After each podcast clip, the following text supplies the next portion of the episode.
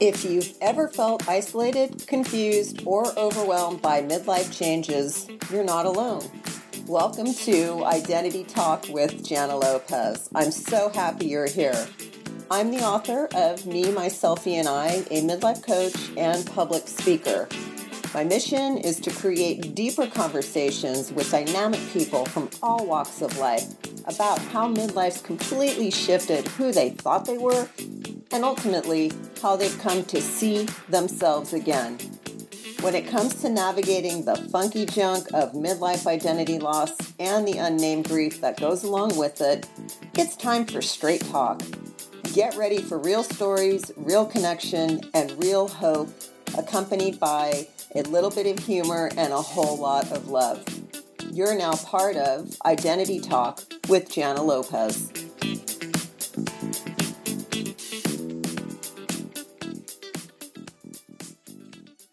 All right. Well, good morning and good evening and bonjour to my most fabulous friend and guest on Identity Talk, Karen Karbo, who has written amazing books, both fiction and nonfiction, which is impressive to me as a writer because not every writer can do that.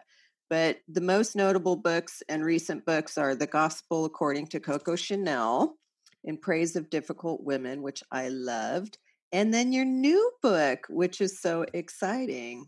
Tell us about uh, the title. I want to hear it from you. I want to hear you say it. Um, the title, first of all, thanks for having me, Jana. It's just wonderful to be here. Um, this is such an excellent podcast, and I'm so glad you're doing it. I think um, the world needs it now more than ever. Thank you. So, my new book is called Yeah, No, Not Happening. And in fact, I'm going to make a video in which I school people in the correct way to say, uh, yeah, no, not happening. No, that's that's totally why I wanted to hear you say it because I've heard you say it in person, and everybody's probably going to have their interpretation, but because it's so you, right. It had to come from your voice. Yeah, no, not happening. That that's why I had to save that. Um, which is exciting. So it's the middle of May that comes out, and we're going to talk about your new book and how you feel about all that. But I love how you say it. I just can hear it in my voice when I read it. It's so you. You know, it's so funny because I'm here in France. We are actually making the best of amazing um, telecommunication and I was at a very appropriately socially distant birthday party last night. And even we were the only native English speakers, and there was a German couple there. And I heard her say, Yeah, no, yeah, no. It's universal. But that idea of saying, sort of, yes, I hear you, but no, I am not agreeing with you is. It, it has become a, a popular locution globally, apparently. My favorite way of saying that would be uh, yeah, no. Yeah. I like it almost as one word, like an arc that, yeah, no. right. It is almost one word that you squish together. Yeah, no. Yeah, no. Yeah, no. I want to start with just the act of writing because it is who you are. Mm-hmm. So, since we're talking about who we are in the world, I want to cover writing as an act, as a process, and as air because I think they're three different things. Mm-hmm. Tell me a little bit about who you are as a writer and what that means to you? That's an interesting question. It's one I've actually been thinking about a lot since we've all been in quarantine and are really sort of face to face with ourselves for a long period of time every day. I've I've been writing, you know, or I've gone to writing as a place where I found meaning in the world since since I was a child.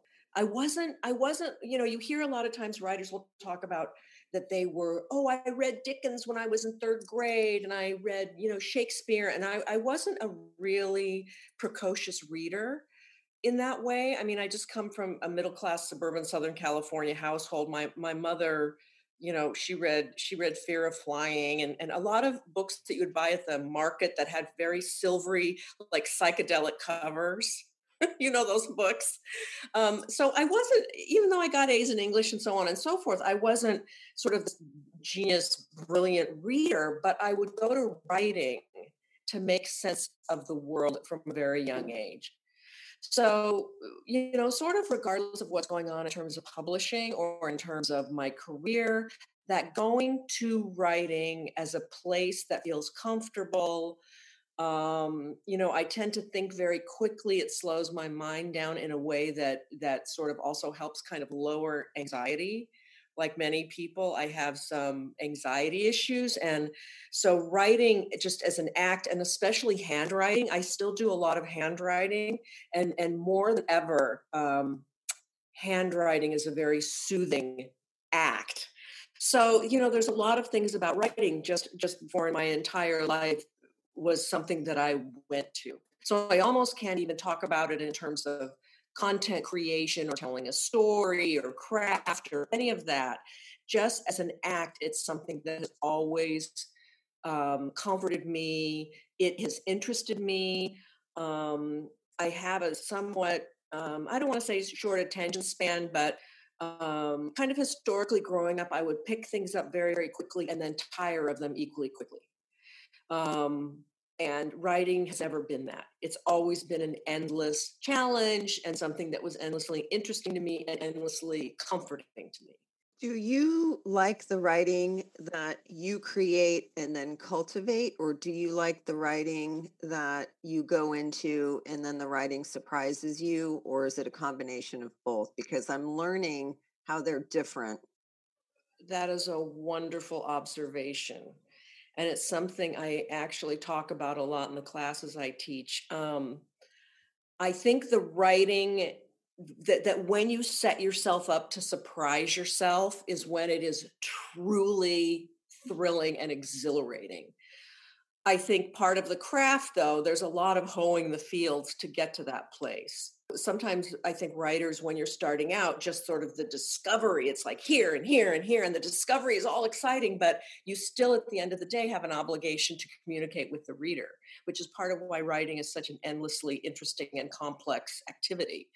So, you know, setting yourself up, grounding your work in a way that makes sense to the world, and then kind of within those parameters and those strictures, discovering something new, I think is it's it's why we do it. I'm gonna say, I don't think I came to that realization until I've been in my own creative writing MFA program over the last couple years at 53. I mean, I think I've had moments where pieces of my writing were like, oh, well, that's cool. But the truly deep epiphany, wow, I didn't see that right. coming, where it's brought me to tears or it's made me laugh or like it taught me something is so powerful. And it takes a while to get there. It's not like it takes a, a whole lot of patience and self kindness to make room for that, I think. I think you're exactly right. And the other thing, um, you know, I think sometimes when we start out writing, we think, I have a great story to tell. And it's a story that we feel comfortable telling because we imagine that we've already processed it and we know we know what the interesting high points are we know what the excitement is but that's not usually interesting writing for us as writers or for readers i think readers also get very exciting excited when they can tell the writer is discovering something new especially in a story that they know well. One of my professors, Jay Ponteri, talks a lot about writing is really listening. And he has been really clear and helpful in just talking about all the ways you can listen and to use listening as a process to inform the writing. And are you listening when he says listening? Is it listening to the world around you? Is it listening to your what are you listening to? Yes. Yes, all everything, inside and outside. the answer is yes. Uh, yeah, so happy. Yeah, it's so happening. and I think it's interesting, even though my book is not about this in particular, I think when writing, you know, when we start getting to kind of a scary place or a place that we aren't sure of what the outcome is, we tend to say, yeah, no, that is not happening. I am not opening that door. I am not opening that can of worms. I am not. And that is, of course, always the moment that you need to walk through the door, that you need to open it. And it's so, I mean, it's adorable. I have students that you can see it happening before your eyes of them saying, oh, no, no, no, no, no, no, right. no. And it's like, well, that is, that's where all the good stuff is. That's where the epiphany is. That's where. I don't know if I can tell you I want to lose 10 pounds and then you can hand me a rice cake and I'll look at you like, forget it. I'm going chocolate, baby. I think the rice cakes, just in general, I mean, I'm sorry for the rice cake manufacturer because I really hate in this climate to suggest that any business that we should say no to it. But I think rice cakes need to find another line of the rice cake manufacturers of the world. I think maybe that could be packing material. Agreed. maybe there's the new reclamation of the rice uh, cake. I think you're right. Instead of those plastic pillows they put it. That's what I'm saying. Yeah. Be be a good consumer. Exactly. I think but you need to call someone and, and suggest this to to somebody.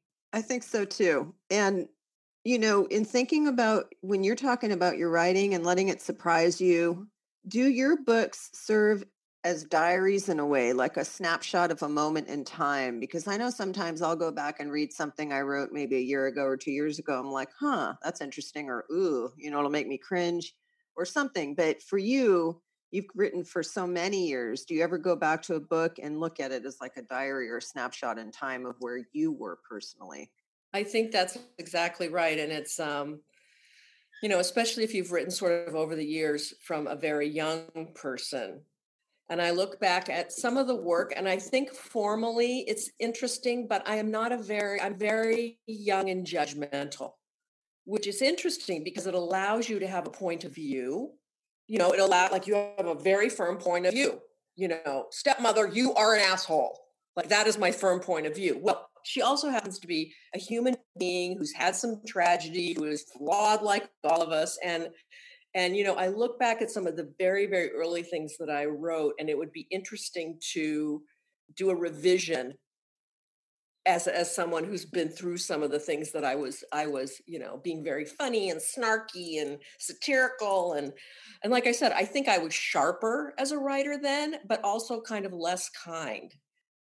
Yeah, I mean, I wonder because it's not that your writing is, I mean, it is snarky in some things. Do you think that you use that as a device to get the reader to like to evoke a response, or because that's actually how you hear it in your head, or both?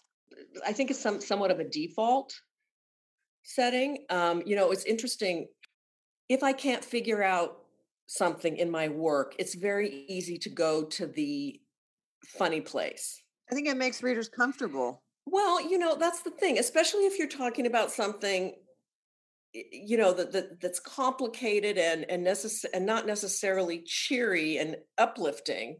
To be funny it gives the reader a little break it gives them a relief. Sometimes it undercuts what you're saying and that's when i think it's habitual it can undercut. In fact the edits of this book it was it was much much funnier early on and my editor said you know you and she talks to me about this all the time and i hear her all the time and i don't seem to be able to do it even though i hear her and i know what she's saying is that there's places where you have to be quiet there's places where you have to let the anecdote roll out and tell the story there's places where things are serious and even though there's an opportunity for dark humor and even though there's an opportunity for satire maybe you don't want to take that opportunity because the, the larger message you're trying to convey which i believe in um, but you know that you want to you want to embrace that and not just go to the funny stuff i think that's true you know that's probably why some of the stand-up comedians are so brilliant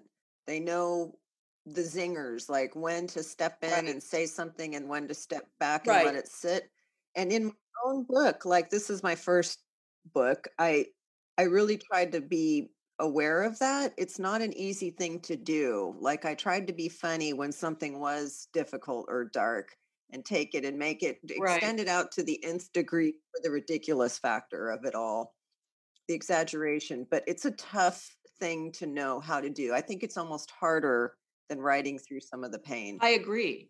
And I also think that I go funny because I'm really terrible at being earnest. Like it's so bad, Janet. It's so, it's like I should just go straight to the Hallmark card factory. And it, and I don't know trained at such a young age to show not tell. Does it make you uncomfortable? I just don't think, I mean, or you're just not cut out for that sort of earnest i don't know because i've tried like when uh, like when i've taken edits over the years and they'll say like well no you really need to this beat you need to extend it you need to like connect the dots for us and and i'll try and do it and they will always wind up taking those those sentences out because they're so corny hmm. so trying to find a way to communicate the seriousness or the profundity of what i'm trying to say without just slipping mm-hmm. into the banana peel but not being the hallmark and so we've learned two uh, hugs and a heart make a uh, home. You know? um, yeah, it, it's tough. Yeah, it is. You're really good at it, though. I mean, you're really, really good at it. And I want to say that a lot of the stories that you write about are about real life conflict and inner dilemmas. And you put forward a lot of difficult topics, especially about women. So that got me thinking like why stories about women and why stories for women. Right. Because they're two different things. Your stories are very much about women's struggles and in praise of difficult women. I love how you take people that we thought we knew and show them in completely new ways of why they did what they did, the choices they made, the vulnerabilities they had, what they brought to the table as women of their time. With most of your stories, there's there's something in it that you want to convey. So what's that about? Someone had to say this to me. And this this gives you a sense of you can write for so long and you can think you know what you're doing, but it often takes a very careful reader to point things out to writers which is, I think, why for listeners who are writers, it's very important to have a trusted reader. So I've been consumed with, before I did In Praise of Difficult Women, I wrote these four books that we call loosely the Kick Ass Women series. And I always thought that the reason why I was attracted to these stories is because they were, I, am very interested in women in 20th century culture. And, um, you know, a lot of the, the women that I wrote about were icons in art, formers or or what have you. And I sort of always thought it was an intellectual pursuit and obsession. And then about three books into the Kick Ass Women series, I was on a panel with Cheryl Strayed, and somebody had asked the same, a similar question about why do you, you know, what, what attracts you to these women and their stories. And and I had my shtick about being intellectually um, drawn to them, and also most of them were very long lived.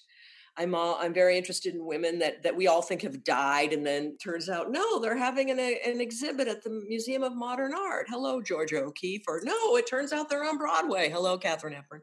So I'm interested in these women that are very long lived and kind of keep doing what they're doing. And so anyway, we were at this panel, and Cheryl said, "Do you really think that's the reason why you write these about these women?" And I, you know, obviously, I thought it was the reason I did it. And she pointed out that um, in point of fact, when when my mother died when I was 17, I'm an only child. I had no grandparents. I had no older aunts. I had no older cousins. I was suddenly the oldest woman in my family at age 17. And so these women that I was drawn to and, um, you know, who lived these lives, they in a way became sort of these women who educated me because I had no women in my life related to me who could help me understand how to be a woman. I mean, my mother died before she went into menopause. Like, there was no sense. She was 45 years old. Like, what happens after that? And so, um, and also, you know, being an only child, not having sisters, not having cousins. I mean, I had girlfriends, but, you know, this sort of net, older generation of women who could help you figure out how to live.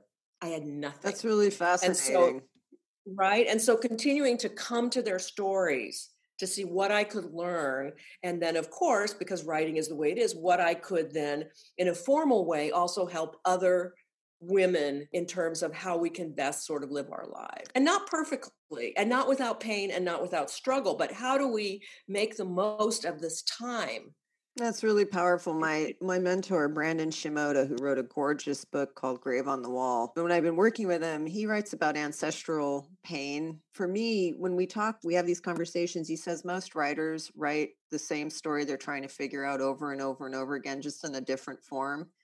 And I thought about that. Yes. You know, so that brings to mind whatever the portal in or the entry point in or whatever angle we're taking or thing we're trying to figure out something in us is trying to resort out a story over and over again and that's right and i think that we you know and most likely we never maybe we get a little further down the path but we never sort of reach this goal of figuring it all out and maybe it's better that way. Right well, and so with Yeah, No, Not Happening, which is coming out this week, mid May, I thought it was interesting because it moves from profiling the way the women made their decisions and choices in from in praise of difficult women and how they were messy to sort of just putting it right there that giving insight into why being messy is cool and okay and and live with it and be with it and there's a lot to the book. I just started reading it because, of course, I just got it a few days ago.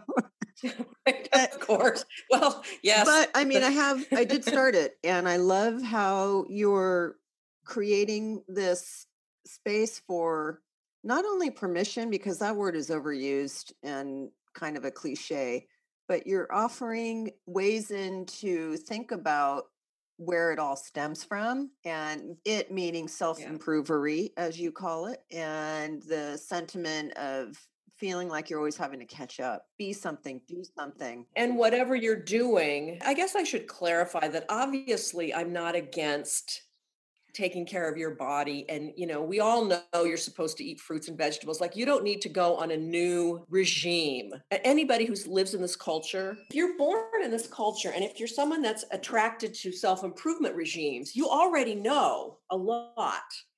And part of what this constant reaching towards self-improvement does is it winds up teaching us not to trust what we already know to be true move your body, get sleep, eat an apple. You know, there's it, it's actually quite simple. We should probably bring in the subtitle too because that is what the premise of the book. Yeah, no, not happening. How I found happiness, swearing off self-improvement and saying fuck it all and how you can too. There you go. See that that is voila.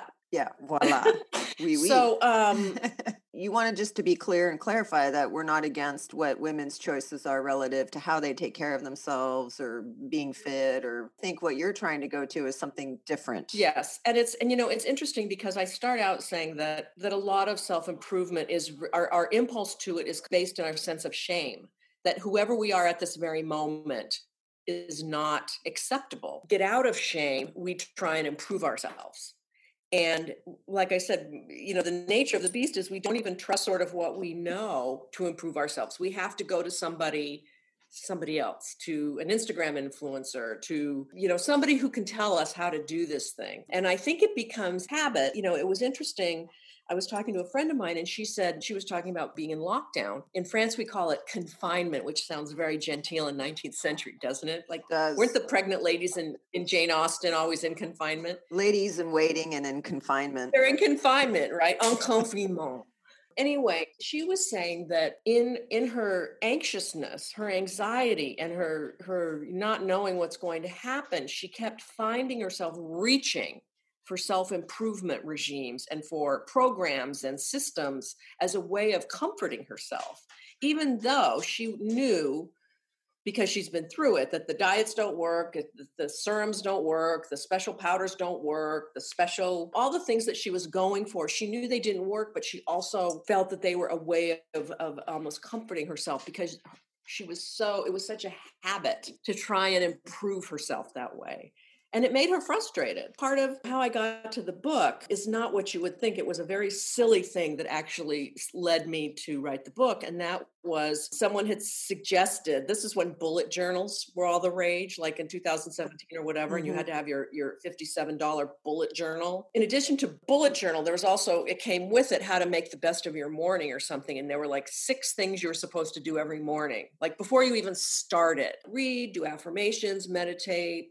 exercise, journal, blah, blah, blah. Did it like three days. I don't have like the worst habits on earth. Like I have solid B habits. They are not the worst. On the night of the third night, I stayed up late reading a novel until like 2 a.m. and I overslept and I leapt out of bed and I already hated myself because now I had to make a choice like, do I do affirmations? Okay, those are quick do I read and journal or do I exercise and meditate? Do I and and it was this completely artificial thing that only a week earlier I didn't know existed.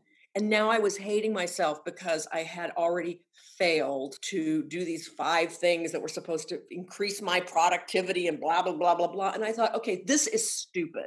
Now, this is really stupid. You couldn't hashtag that shit. You, that, it was so stupid. Hashtag bliss hashtag joy, hashtag universe has your back, hashtag meditate, hashtag gratitude. And by the way, I'm grateful, but that was the other thing. I think you were supposed to have five things that you were. Anyway, so the point was within a week, I had created this artificial construct that the only thing it did was make me hate myself, even though a week earlier I didn't even know it existed. And then I started looking at all these things that we do. So it came from being like I mean, I can hear it in your voice. It's not, it's more than annoyance. Don't suck me into this rabbit hole like you fuckers. I get up in the morning and have a cup of coffee, walk the dog around the block, and write my 1,000 words. Right. Like, done and done.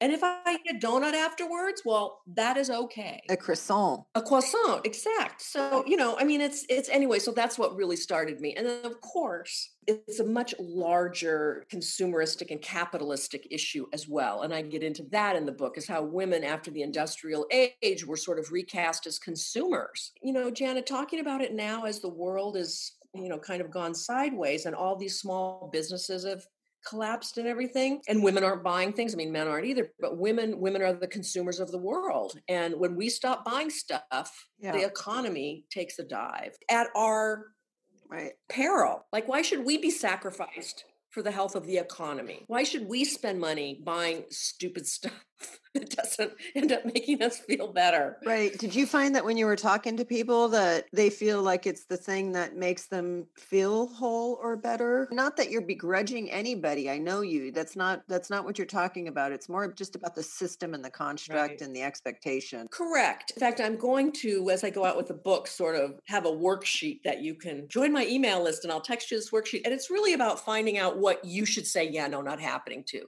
Like if it really makes you happy to train for a 10K and then you feel that that's worthwhile and you get up in the morning. I mean, if that's good and that's your jam, then go for it. Right. But a lot of times we feel like we're supposed to and it's really not for us. It's about figuring out who you are. Exactly. And like I mm. said, not that you shouldn't, like if you want to get better at playing the guitar, I guess you could call that self improvement. But if that brings you joy to do that, then do that. Much of the self improvement, of course, for women has to do with how we look. There's, I think, in the in the the pie of it, probably half the pie is are we thin enough? I didn't even really go into aging. Like, do we look too old? Do we look 35? We're always supposed to look 35 productivity and are we a good mom and you know how do we handle work and you know then there's other parts of it but but so much of it for women is how we look. Yeah and i do want to say that with Karen's books, she brings a lot of background and historical and contextual research and other ideas to together like just to consider for yourself. And all of it it's not just snarky comments and opinions. There's plenty of that there is no shortage. but it's pretty thoughtful. I mean, I think your work is actually pretty deep and pretty thoughtful. Oh, thank you. Yeah. That means a lot to me because that's I mean, I try for that. Yeah, it really um, is. I mean, I've I've shifted my thinking quite a bit after reading your work around what I took for granted, what I believed blindly. And it has prompted me to really re question some of the things I thought about in terms of who these women were, their decisions, or even my own. So I think that's right. important. And you bring that to the table. So I'm super excited for this book. You must be excited too, even though it's a strange time in the world, just personally for yourself, for your achievement, for your accomplishment. It's got to be pretty cool. As you said, it's such an odd time but I think that um, we all are spending so much time alone. I think this is this is not a, a, bad time to kind of think of these things. And you know, something I find really interesting is that when we first were sort of met with this, the first two weeks, everybody was making jigsaw puzzles and pillow forts and cookies and twister, and it was and sing, making music we were all doing things i think we went right back to it's just a big snow day and we are seven years old and what is going to be cheap help pass the time and we don't have to leave the house. And there was, and that was all over the place. And I think it's interesting is that was where you go to when you need to comfort yourself. Mm-hmm. You don't say, "Oh my God, my thigh gap. Look at you can't see air through that shit. I gotta figure out how to. I've got that flat spot in the back of my hair. How can I? You know, I mean, you don't do that stuff. Right. When when times are really hard, those things that we do to improve ourselves to to compete in the world of of other women and in the workplace and that is all real by the way i'm not i'm not trying to diminish that but those things don't at bottom are, are they're not important the roots of meaning right i think we try to find roots of meaning and creativity and expression comes down to the core of that. It's not the stuff it's the being right. and i think that's beautiful. Right and it's not do i have you know I, I, have my new kate spade bag and it's kind of a pumpkin color. I thought it was going to be more orange. I can't wear that i can't you know carry this bag to work. I need to buy another one. Like all those things that when times are times seem to be better that we we can, are consumed with fall away immediately. So how do you think that relates to how we come to see ourselves? Because your book it's all about self-love acceptance exploration awareness mm. allowance and really trying to find out who we are as women or even as people but right. similar to my book to the idea and the exploration about identity which is why i wanted you on is how do we we've talked about this how do people come to see themselves? It's an interesting question and it's one that is so perfect for exploration and if the consumer vehicles and all of these things that we were part of suddenly stop then what? Right well, I think everyone, and I think this is true for men and women, there's a component of your life that you are what is reflected back to you. I think it's more prevalent for women. Women, historically, beauty is the coin of the realm. It always has been. And for many women, that that is where they get most of their identity. And you know, we all get some of our identity there. But I think that if you have other interests, if you ha- do things that that are not exactly related to how you are perceived as a female in the larger world, that the more time you spend doing that, the more you kind of shore up that sense of who you are when no one's looking but you. I love that. And it may surprise you and I think I think a lot of going back to when we go back to things that we loved as children, when nobody was looking at us and certainly when girls and boys were the same and our gender didn't make any difference i think it's it's worth kind of examining those things why are we afraid? To do that? Yeah. Well because i mean because we we do get so much of our so much of our sense of ourselves from how people look at us. Mm-hmm. yeah. I've actually read a lot of interesting things about you know the this business when women kind of become invisible. Some women are like this is great i can shoplift and no one is even i can i can put a toaster under my coat coat no one even is looking at me. And they they have a the sense of freedom. Other women are very mournful about it. And i think both things are accurate. I think that's why the, everyone should come to france. You have a much longer shelf life in france.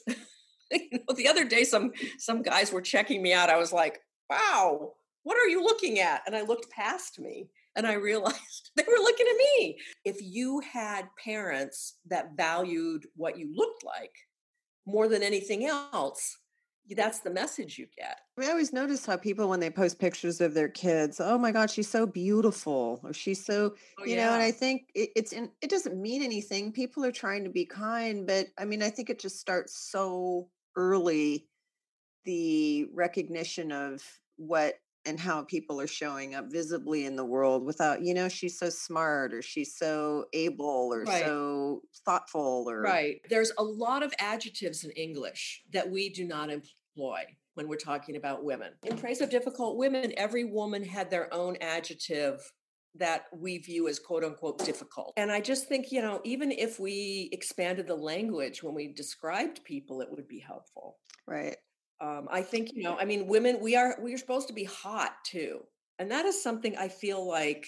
I mean, I'm getting way off track here, but I feel like even 50 years ago, like you could be the girl next door, you could be the sporty girl, you could be, but everyone has to be hot.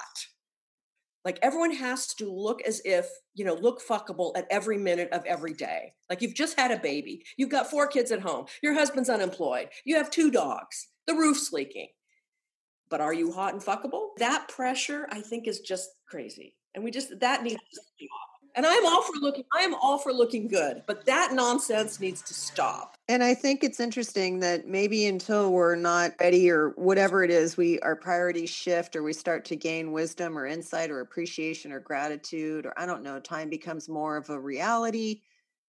But 40s, 50s, whatever the age range is for women to start realizing that they are not who they are based on how they look or what they do and what does that mean the journey of the second half of life or whatever that's such a cliche too but the next chapters of their lives can be based on other things that they can explore and discover is really a cool thing and i don't think it's either cliche that people put out there like yay your best half you're going to thrive after 50 because that's kind of right. bullshit too. Yeah no it's it, that's that's yeah that's nonsense as well. I mean it, it's i think there's there's a place where you can you do know yourself and um, kind of that that hamster wheel in your head about what should i do and what's really me. I think that calms down a little bit and that's a that's nice but you are facing other issues i'm hot all right maybe at 2 a.m when i'm sleeping well and it was crazy i just on february 20th my daughter had a baby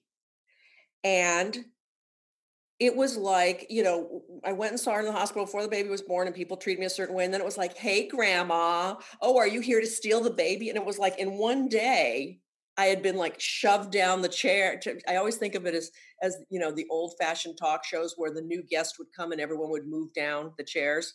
And I feel like, well, I'm now I'm a grandma and I'm exactly who I was, you know, 48 hours earlier, but somehow.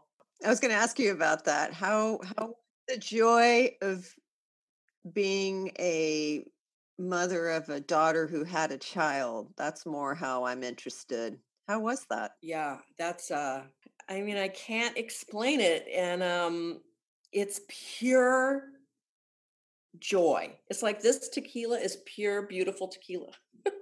It's it's just yes. it's unadulterated joy. So cool.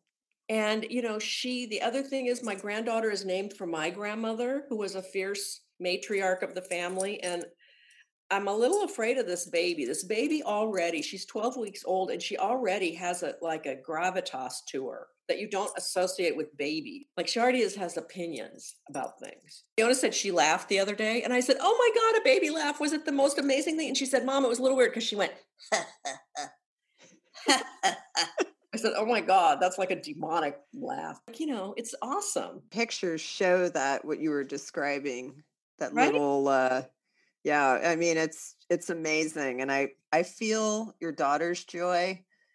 I feel they're so connected. Mm-hmm. I feel mm-hmm. you're connected to their connection. Yeah. I, I see it. And that's just so beautiful and amazing and it's good you got to be here. Oh, I'm so glad. And I'm I'm also planning on coming. I'm coming at the end of July when they open up international flights here. But um yeah, I was so glad. No, I was I was thrilled to, to be there. But but that does again you, when you start thinking of your identity. And to be completely honest, as much as seeing Luna is her name, and holding her in my arms, and I did not want to let her go. Like I could have easily been a baby napper I mean, I could have mm-hmm. walked out the door. Walking away from them, from that little family, and getting on the plane and flying back to my home felt, I felt good about that because I felt like I was flying back to a person that I knew better than this new person, this grandmother person. That's so amazing and beautiful and cool. Wow. Like what that opens up in yourself. It's odd though, mm-hmm. because you think, you know, everyone thinks grandma. And I'm like knitted, I've knitted a bunch of silly blankets and I've bought books and all that. But for me, there felt so much that was not related to that. And I felt rather than sort of completely wholeheartedly submit myself to that transition. I wanted to kind of crawl back to and by the way living in another country but that felt more like who i am than grandma in whatever way. And by the way my mother died when i was 17 she she wasn't around when my daughter was born. I had no grandma. I had no mother to help me. So that's the whole new thing too like who is that person? How much do i hover? A lot? Like do i bring bagels? Do i you know and and so i'm having to learn on the job because I had Katharine Hepburn and Coco Chanel. they were those were my people that I had, you know. Yeah, but Fiona has Karen fucking Karbo. Luna is going to have Karen fucking Karbo. Oh my God, I can't wait. I'm already planning her trip to France. I know it's really exciting, and and that's something that was probably the last thing I I wanted to cover because see you you're perfect. Our conversations are perfect because you you just segue right into what I'm thinking. For a lot of people, they don't know you, and they don't know that a year ago in May you made the bold decision, although not frivolous, but very thoughtful decision to leave the country and move to France permanently to a beautiful small town, Collioure. I probably don't pronounce it right. Nobody does. It's okay. You're not alone. I, don't think I do either. and it's uh, just near the border of Spain. Right. And Mediterranean. So I wanted to just maybe touch on what I don't I, I mean, there's a million reasons why you probably did it, but let's just talk about how it is. How are you liking it? I love it. Next question. Um, we, you know, we, I, I think the thing is too, it's important for people to know is that we had been coming to this place for seven summers in a row for five or six weeks in the summer. So we, it wasn't just, we, we didn't just pick a place on the map. Um, right. You know, we we had made some friends with people. Um, there, it's a it's a town. It's of three thousand people, but in the summer, it's a place where a lot of French people and English people vacation. So it kind of expands in the summer. Mm, it's on the Mediterranean. The Pyrenees Mountains hit the sea here, so it's like this little town right on the sea. You can swim. We swam until November. the The sea is pretty cold now, and the beaches are closed. But we're we're looking forward. We have wetsuits. We we can swim all year long. So you know, there were things that really spoke to us regardless of whether we had moved you know things that we loved about it i've been a francophile my whole life and had had thought i could move to paris when i was you know 19 but i don't know i mean i love paris i love it so much but i just more of a sense of nature like i said i love being able to swim in the sea every day it's you know very low key here did that take a while to transition into being low key uh, not on a vacation, but like actually coming from a country that is so no low key? I'm still working on it. Still working on it. I mean, you're always 20 minutes late to everything. And when you if you show up on the hour, they're like, it's like a little bit of an insult. Cause it's like, I'm not ready for you yet, even though you're showing up on time and yeah people don't get too rattled about things. I mean like I, I, I think i said earlier you know paperwork is a big thing but it's sort of as long as you're kind of doing your paperwork and passing it along nobody it's pretty it's it's pretty great. And i have to say too the way the french government has handled the pandemic is quite wonderful. They're very disciplined about it and people here the french don't t- tend not to like macron because they just don't and that's sort of part of politics but having having a, a president who's smart and and talks to scientists and is well considered in his he gives speeches and everybody listens and things are very organized and orderly here and that makes us feel very calm. Read for what's going on in the us i i right. try and i try and only read the, uh, the paper a half an hour a day because i want to live in france. And i could i could be on the internet reading stuff about trump and about everything all day long and i feel myself get sucked right back into even though i'm obvious you know we're americans here and there's no getting our french is okay and so on and so forth but i, I want to live here so i try and read all my news in french to really pay attention to what's happening in our department the pyrenees oriental and so it's interesting and i think part of having the technology and the ability to talk to people at home every day makes the experience a lot more different than if we had moved here 30 years ago and you would have to you know go to the post office and make a make an appointment to use a telephone to make a long distance call so but it's great. how has being in an environment of a different culture influenced the things about yourself you're discovering? That's an interesting question. First thing is you know my dad my dad was born in poland and moved to the united states when he was nine years old. So he when i grew up in southern california he was sort of not he was like the weird dad he was not the dad outside barbecuing. He was, you know, he read books and he was very, uh, like I said, very bookish and very kind of genteel. And he was very European feeling. And so, um, you know, part of my upbringing coming to Europe doesn't feel that weird because, you know, my father, if, if you pull the camera back, we actually on that side of the family weren't in the United States that long really. But also, you know, the things I value, the French value. Um, I, I just posted something on Facebook about the the Académie Française about their language police that they carry swords. The language police carry swords. The language police has decided that COVID 19 is feminine, but the coronavirus, which they pronounce coronavirus, is masculine. Um, so those kinds of things like geeking out about language and appreciating and valuing language and literature, I already was doing back in the States. So the fact that everybody else feels that way, I can talk to a French friend about language for an hour and they will just keep talking about it because they think it's interesting too. Um, the other thing that's kind of nice is being a writer. Writers are sort of rock stars. So when you're a writer, it's like, oh, it's not like, oh, have you been on Oprah? Do I know you? Are you a bestseller? They don't do that. They think it's pretty cool. You get to swim in in familiar waters. Yeah. Your soul gets to swim in yeah. familiar waters. But I would imagine that just being around in a place where details of life matter could make things feel brighter, more alive, more engaged. It would awaken something maybe that had a had a necessarily had to be dormant because of where you were right, living. Right. You make a good point about that. And I think the other thing is, especially dealing with pandemic, is that I mean, the French aren't happy about it, but living in a place that suffered through World War One and World War Two, only 20 years apart, uh, being here is interesting because they have many, many, many holidays that that that commemorate things that happened in World War One and things that happened in World War Two. They've been they're such an ancient country, and they've been through so much um, trauma that you know the things that they pay attention to like having meals in, in kind of the correct way and drinking wine and markets and the exchanges that go on at the markets like all of that feels something like something that they've just been doing for millennial regardless of kind of this sort of horrible thing that's going on around them. And I think, you know, what it has brought to life is the United States is just so young and so adolescent. I think that's part of why 14 year old goes through something. That 14 year old has a lot of his or her response is a lot different than a 44 year old going through it.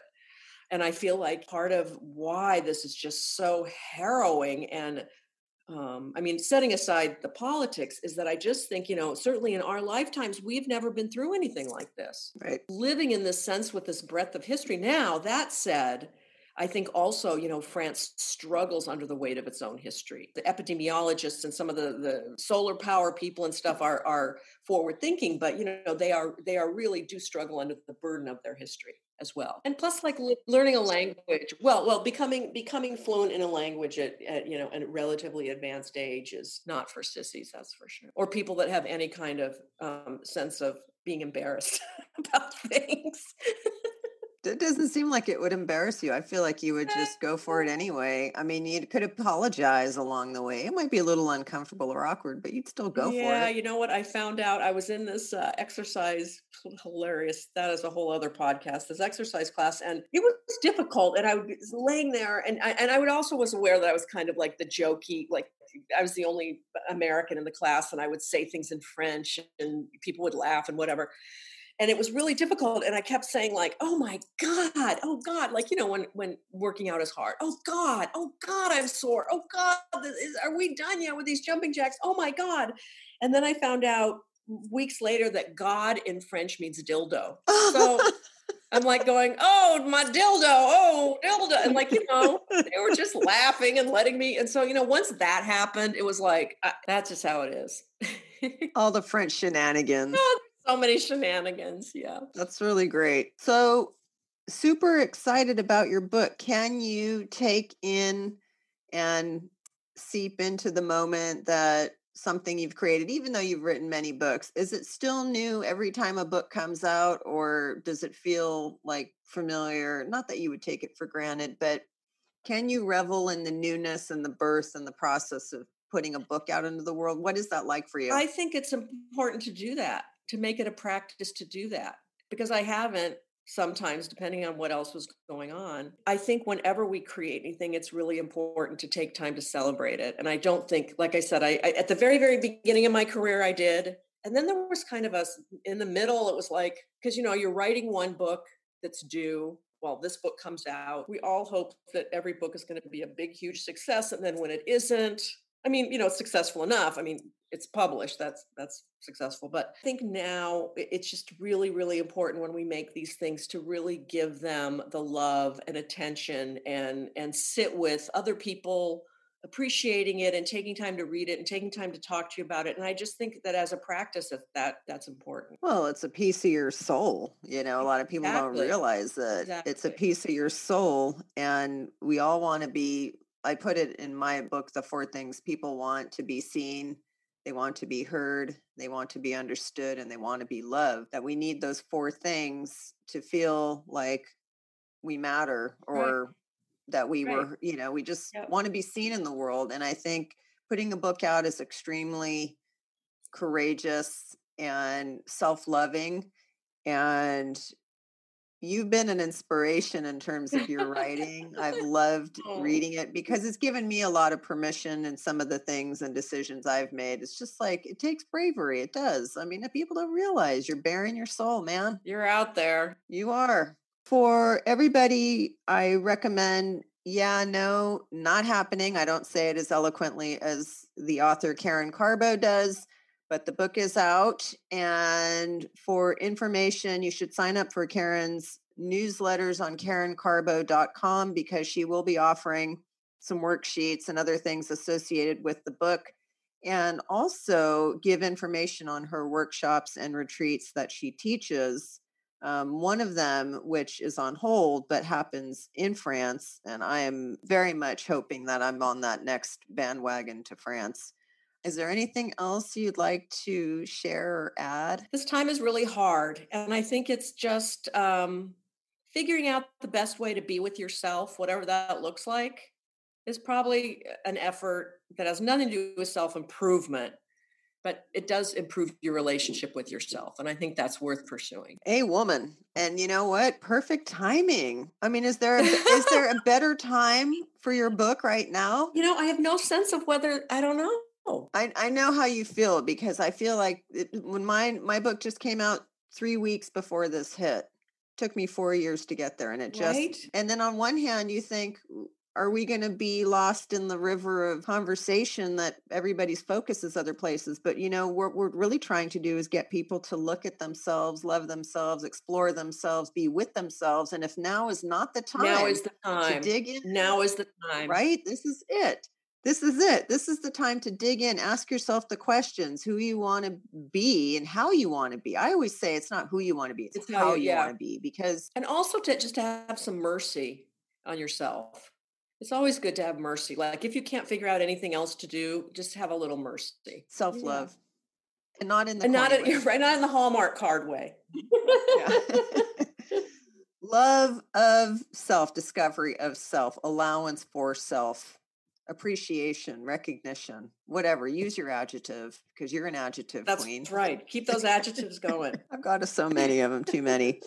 Well, it's been super fun, and I'm very much looking forward to hearing how it goes. And we'll have to have a part two to Let's talk specifically about some of these. Let's things. definitely have a part two. And I feel like we have so much more to talk about. I know, I know. But congratulations, sincerely and wholeheartedly. So happy for you in Thanks. this book. Thanks. Karen Karbo, everybody.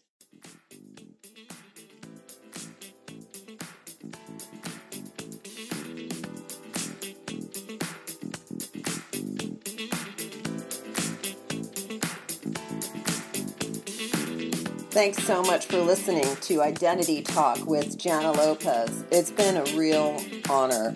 If you've enjoyed what you've heard, share it with someone you think is in need. And if you haven't already, subscribe, rate, and review this show on your favorite podcast player. If you have any questions or comments, or would like to connect with me about one on one midlife coaching, or to purchase the book, Me, My Selfie, and I, a midlife conversation about lost identity, grief, and seeing who you are, visit www.janalopez.com. Lastly, if and when you should have a moment of doubt, because we all do in the middle of the midlife transitions and changes, remember that seeing is relieving.